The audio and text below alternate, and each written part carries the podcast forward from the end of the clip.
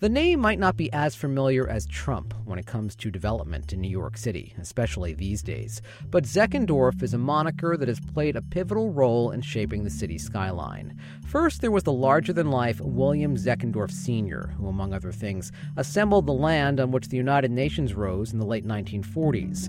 Then there was his much more understated son, William Zeckendorf Jr., who built several projects, including Worldwide Plaza in Manhattan. His sons have since carried on the family tradition. Hi, I'm George Bodarky, and this is Cityscape.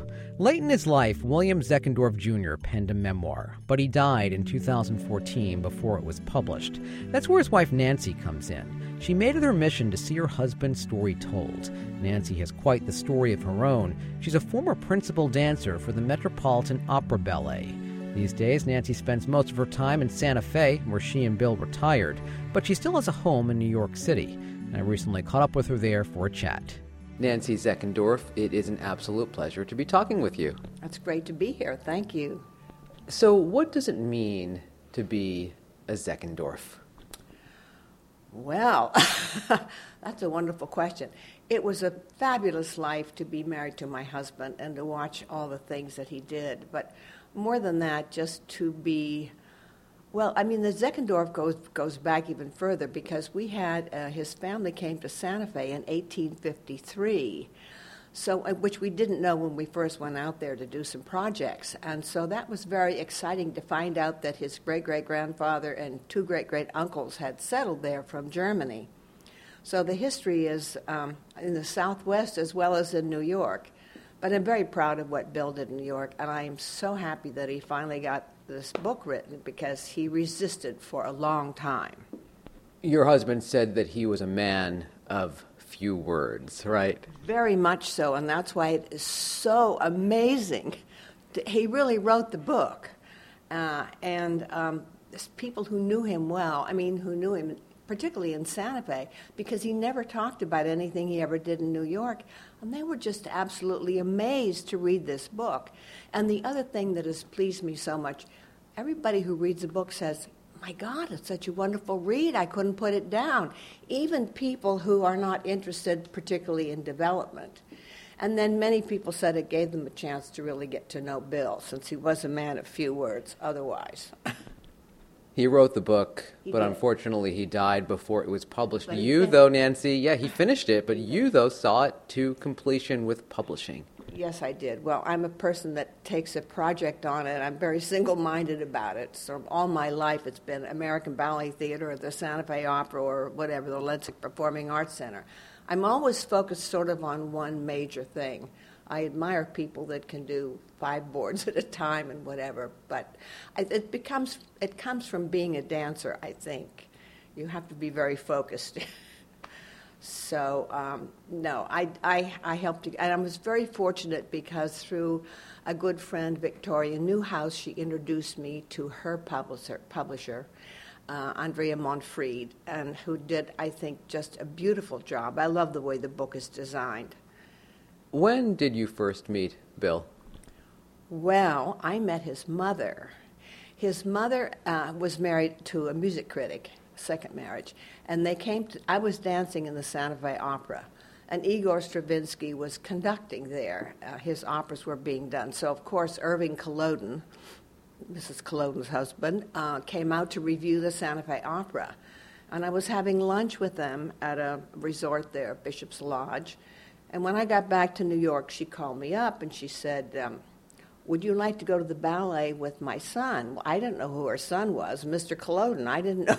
Even if I knew he was Mr. Zeckendorf, I still, you know, I, I wouldn't have, it wouldn't have dawned on me who that really was. So she put us together to go to the ballet. And uh, at the first intermission, he called somebody, and I called somebody that I was babysitting, and they both thought this is a disaster. They're not going to last through the evening. But she picked me out for him, and a year later we got married. It took him a while to make up his mind. Was that a character trait for him? Did it take him a while to make up his mind? Well, he, he was separated. He wasn't divorced, and he just just felt. He said, "Well, I just can't tell you right now." And I said, "Well, I don't want to get married right now. You can tell me we can do it in a year or two." But he said, "I can't commit." So I said, "Okay, I'm out of here." So I made him suffer for a few months. what made you say yes? I thought he, he needed me. Isn't that like all women? I mean, he did. Um, my husband was very um, was had a lot of depression in his life and a lot of insecurity, even though what he did was amazing. And I guess, like all women, they think um, they're going to help somebody. And I mean, I didn't think I was going to change him, but I thought I could help him, and I did. How would you say you helped him most? Well, um, for one thing, sticking through it all, because there are always tough times. We were married over 50 years.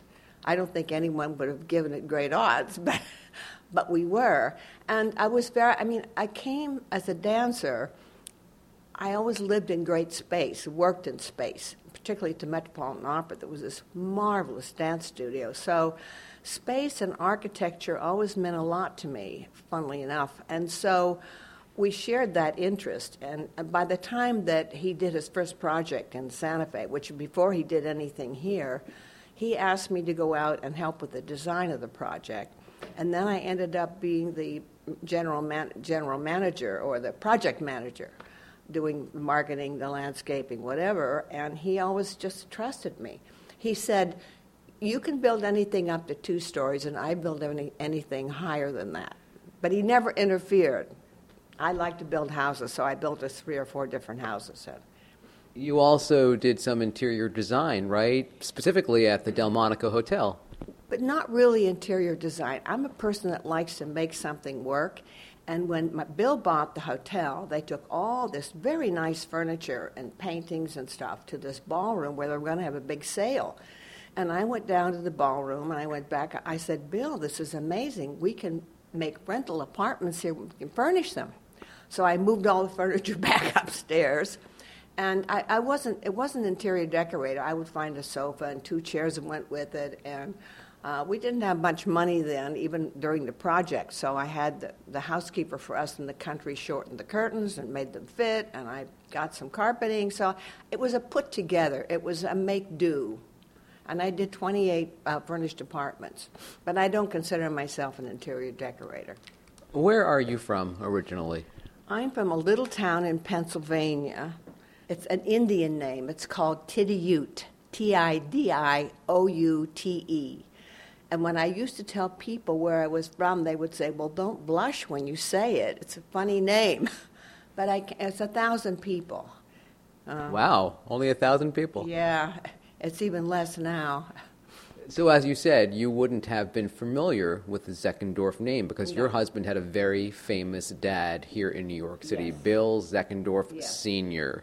At one time, he had more projects on the map than anybody in, in the world, probably. He was doing things in LA, um, Montreal, Washington, D.C., Philadelphia, New York. He was a big time dreamer, creator. He was the one who acquired the land where the UN is located. That's right, he did.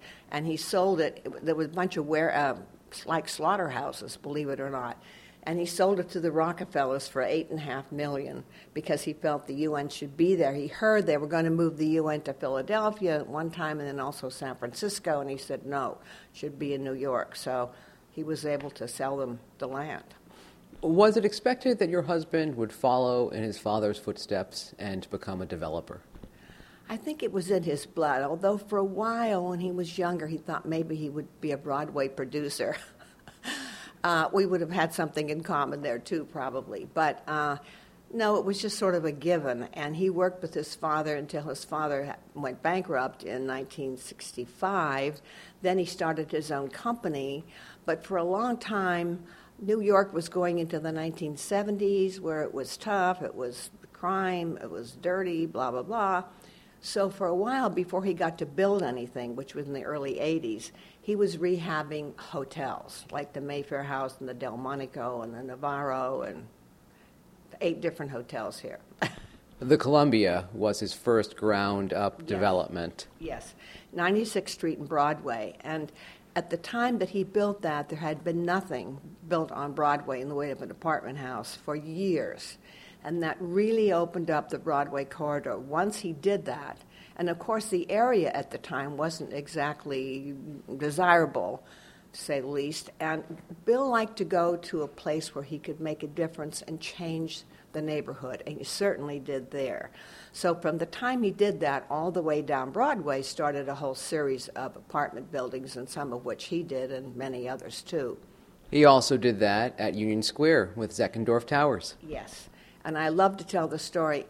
You know, Bill, speaking of other developers, would have never put his name on anything. He wouldn't even wear cufflinks with his initials on. But he named that building for his father. It just so happens it's the same name he has. But he would never have named anything after himself. So let me ask the question how much comparison is there between developers Trump and Zeckendorf then? Well, then, I don't know. I mean, Bill was, at one point, they said Bill had more projects on the board in New York City than any other developer. And I think Trump was still younger at the time. People would often ask Bill about um, Trump, and he would never said anything unkind about him because he never really had any much interaction with him, but he never had anything but nice things to say. But he had something in common, of course, because both had dads who were in developing right. and they followed in the footsteps. But they came very differently. I mean, for one thing, he said, buildings are like art. And there's something not like paintings and sculpture, there's something you walk by every day. And you have a responsibility, or you should want to, to make something that's beautiful and that changes. And the other thing Bill did when he would go to an area like 8th Avenue, Worldwide Plaza, he would clean up the neighborhood. I mean, there were SROs around, and what he would do was rehab them, bring, bring the people back in, fix up the subway station. I mean, that was sometimes part of the project, but he always would bend over backwards. He put a theater into worldwide into Zeckendorf Towers.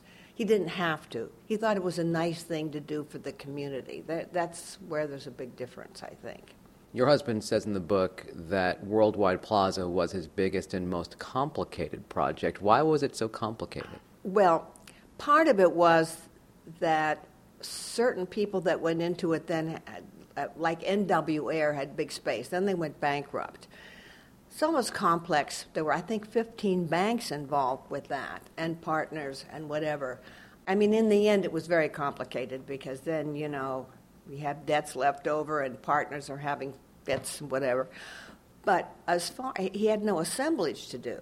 The building was there, but one of the stories I love to tell about it, he was able to get a very prestigious law firm, Cravath Swaine, whatever it's called, Swanky in, and he was showing them around the the uh, neighborhood, so to speak. And they came upon the Adonis Theater, and Bill said, "Well, not to worry, that'll be gone in no time flat." Well, it turns out, as Bill said, it was owned by a Jewish grandmother named Chili Wilson, and she was a very tough negotiator. so it took a couple of years to get rid of the Adonis Theater. It was a funny area then, but but really, the, it, having an empty lot to start was four city lots to build on was a lot easier than buying up all the pieces, which he had to do when he did the park, uh, the uh, Crowne Plaza. So those not familiar with the Adonis Theater, I assume it was an adult it was theater. A, a yeah. porno theater. You know, they were all over the place. I mean, and that's just before 42nd Street. The city decided to clean up 42nd Street. It was really pretty much of a mess. And even when he built the Crowne Plaza on 48th Street and Broadway, the stuff came all the way up. There was something called the Pussycat Theater, which was called the Paragon of Porn, and he had to get that and a lot of other funny places.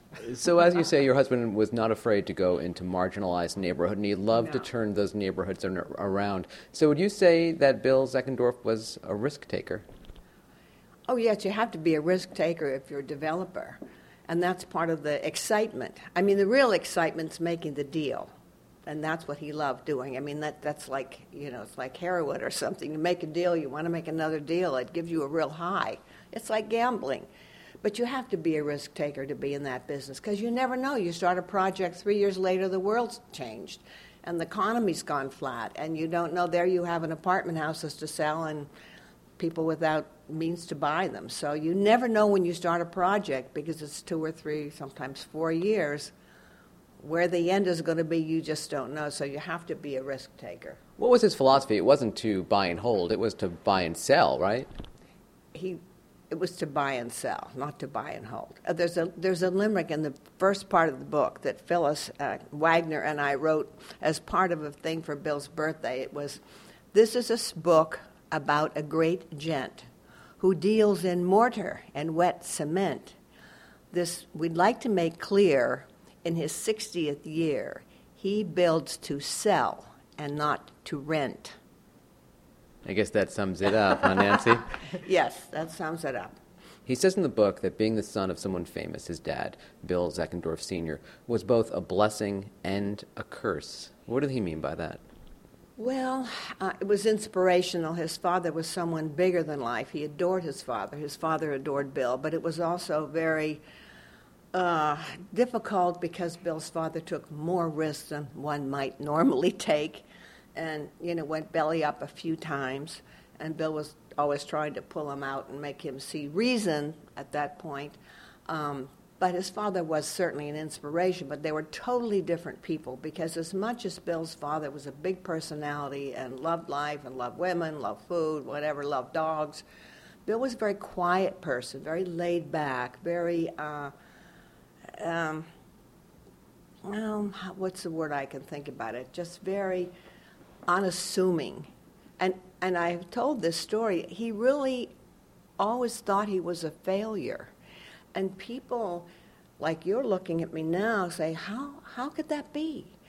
But he really did, and he really said it. And you can't say to somebody, No, you know you're not a failure, look what you did. But so when we started to write the book, we wrote down 18 buildings in New York, three hotels that he had built, eight hotels that he had rehabbed and sold, Ronald Reagan building in Washington, D.C. And he looked at all that and he never said he was a failure again. It was putting it all together and seeing it and realizing what he had done. Why do you think he felt like he was a failure? Well, that was part of his personality. I, you know, he just, he never boasted about himself. He never thought big about himself he just did what he had to do, but he was a very self effacing person. Did he feel like he was living in his father's shadow because his father was such a big personality? Well, pro- probably partly, but the thing is, when he was doing all those buildings in the 50s, my God, I mean, there were four or five things on the market all the time. And you would think even then he would have felt more positive about himself. And maybe it was after he finished and moved to Santa Fe and the market was over and his, his real estate life was over that he really began thinking of himself as a failure. But I would say through all his life, he never thought highly of himself. You know? Just a very humble person. The recession in the early 90s obviously gave him a big hit.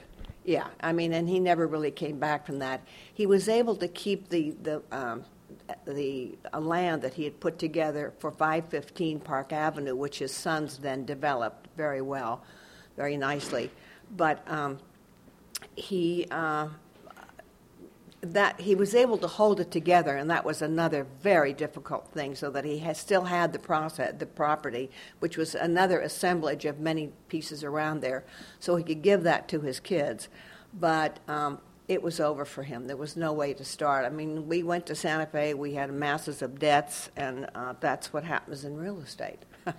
but in Santa Fe, you but found a new Santa life Fe, and you yes. built there. Yes, and we had a wonderful project. It was a land project, not a housing project. It was called Sierra del Norte. And it was from the sale of those parcels of land we were able to get out of our debt and have enough to live on but it was kind of uh, harrowing for a while. But we built, um, earlier on, he built Los Miradores. Then we had at Sierra del Norte, we built a hotel called the El Dorado Hotel. And then what Bill really did, and he was the person behind this, was the Lensic Performing Arts Center, which we took an old movie theater and rehabbed it, and he was determined to make this work and he went to the people who owned it and was able to talk them into giving us first a 75 year lease and then later on we bought it. It's a very, very successful part of the community.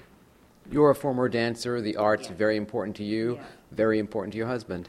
Yes, he loved, um, he loved music and wine and horseback riding, which he couldn't do in his later life. but he was a great collector of music. And everywhere we went, we had to take his big speakers and the subwoofers, and it drove me crazy, but he really loved his music. Classical in particular? Classical. Beethoven and Mahler. Yes, yeah. No, he was. And I was very lucky because we'd go to the opera, we'd go to the ballet, and it was never that I was dragging my husband. He really enjoyed it very much. And you mentioned he also loved wine. He was quite the connoisseur. Yes, Burgundy wine, in particular. He was the head of the Taste here in New York, and later on, the head of the foundation of the Taste So he created a um, laureate project to send two students from UC Davis every summer to France for six months to learn French winemaking. Not to make French wines, as he's quick to say, but to learn what they could to come back to this country and make better wines here. What project here in New York City was he proudest of? Probably Zeckendorf Towers, I think, because how much it changed, and it's a very handsome project, and um, I and I think it made a difference, and I think that was his favorite project here. I would say. What would you say is the greatest lesson Bill left you with? Oh my goodness, the greatest lesson. Well, he was always a very kind person and never judged people right off the bat, which sometimes I'm inclined to do. He was a very forgiving person. And it didn't matter what someone did to him, he always found a way to work through it. He, and he never gave up. I'm not that much as he, but when he was after a deal or to make something work or to make something happen, even like getting the simulcast for us at our theater in Santa Fe, he just kept at it, kept at it. I saw his father do that too. I mean, they wouldn't take no for an answer. In a good way, they kept at it, but they wouldn't give up. Never I, give up. I think you say in the book that perseverance was his middle name. Uh, yes. yeah, sometimes to the point that you wanted to kill him, you know, because he just wouldn't stop. Say, you know, Bill, for heaven's sakes, don't call this person again. It's okay. But he was back on the phone. Was there an area in New York City that he did not have an opportunity to develop that he wanted to? Not that I'm aware of. No, I mean, there was 8th Avenue, and there was 96th Street, and there was 14th Street, and then down to Hudson, and then across in Queens. I was going to say, we have to talk about Queens because he really helped to redevelop the waterfront in Long Island City. Well, he did, along with Herb Sturz, his good pal. They did that together with Howard Stein, and um, it was a great project, and sort of started something over there. But I have to, I think he would give Herb Sturz a lot of credit for that, who used to be a head of city planning, and they became great friends. So that changed an area again. So wherever he went, sort of things got better. Why was it important for him to write this book? Why did he decide to finally open up and talk about it? That's a very good question because when we first retired and went to Santa Fe, uh, he was not only um, in bad financial straits, but he was in very bad physical straits. He had had all these back operations. And a friend of ours came out determined to get Bill. He was going to write the book. Bill was going to talk to him. and as I said, Bill could never talk about himself to anybody. And he didn't want to talk about what he had just left. It was just too painful. And they tried twice and it never went anywhere. And it was only later when his grandchildren started coming out to visit. I mean, they were uh, at the age of in their 20s but he thought maybe, maybe I should leave something for them. And so that, I think, prompted him to sit down and write the book, which he wrote on the computer with two fingers. I mean, that's the way he wrote the book. Was it challenging for him while he was sitting there typing out, do you think, no. to sort of put those words down? It's amazing because, as I said, I mean, he didn't talk that much, but he was able to write it and remember so much of it and remember it so clearly which is quite amazing, really. You referenced his sons. His sons yes. obviously continuing in their father's yes, footsteps. Very successful. Both William and Arthur, very successful. And one of the grandchildren is going to, is an architect. I'm very proud of her, and she's working with Skidmore Owings Merrill out in uh, San Francisco. And his son is, in, and the grandson is in financing, which I'm not quite sure what it is, but I'm sure it has something to do with real estate. So that it continues. What would you want New York City to know most about your husband? Because, as you said, his name is not emblazoned on building after building. We have the Zeckendorf Towers. But what would you want New Yorkers to know as they walk around about the mark your husband left here? Well, that he made a difference whatever place he started to build something. He cared about it. He cared about the community. He cared about leaving a legacy. Um, nobody's going to really know about it, but he made every place better than where he fo- than he found it. Really. Where did he grow up in New York City? He grew up here, was born here, and raised in New York City, and uh, you know lived in on Manhattan. The west side. Well, in Manhattan, and when he was growing up younger, he lived on the west side, and uh, so he was pretty much experienced with the city. But he's a New Yorker all the way through, unlike the rest of us who came here and adopted it. Is there a particular chapter in the book that you like most? you know, I read this book so many times. It's just part of me. Uh, when when he was every time he wrote a chapter, I read it, and then sometimes he would rewrite the chapter, forgetting he had already written it, so I'd have to read it again. Uh, I just think the book is beautiful, and I love the fact that in the first chapter he talks about growing up Zeckendorf because it's the most he ever talked about himself, and you get a little peek at what it was like growing up. His parents divorced. That was tough for him and his sister. And his father, a big real estate developer, was sort of in the money and out of the money. He never knew whether there was money to go back to school. Then he went to Lawrenceville, and um, he had a tough time. It was a lot of anti-Semitism. He was there were two Jewish boys in Lawrenceville then, and he was sort of heavy set. And I'm sure they made fun of him. And finally, after a year, he decided to pull himself together. He joined the drama club, the yearbook, the newspaper, and ended up being affectionately called the boss. I like that. I think it's not surprising to you that he earned that name, huh? no, it's not. But uh, it was tough growing up. I mean, we all have a tough time growing up. It's not easy for anybody, and particularly when your parents are divorced and all. But um, I like that chapter a lot because he opened up a little piece of his life. What can you tell me about the cover of this book? Where is your husband You know- here? Oh, you know, we, we're not sure. I think he's up our west side, a project that was done by his father. It was uh, whatever they call it. But, you know, I had never seen this photograph.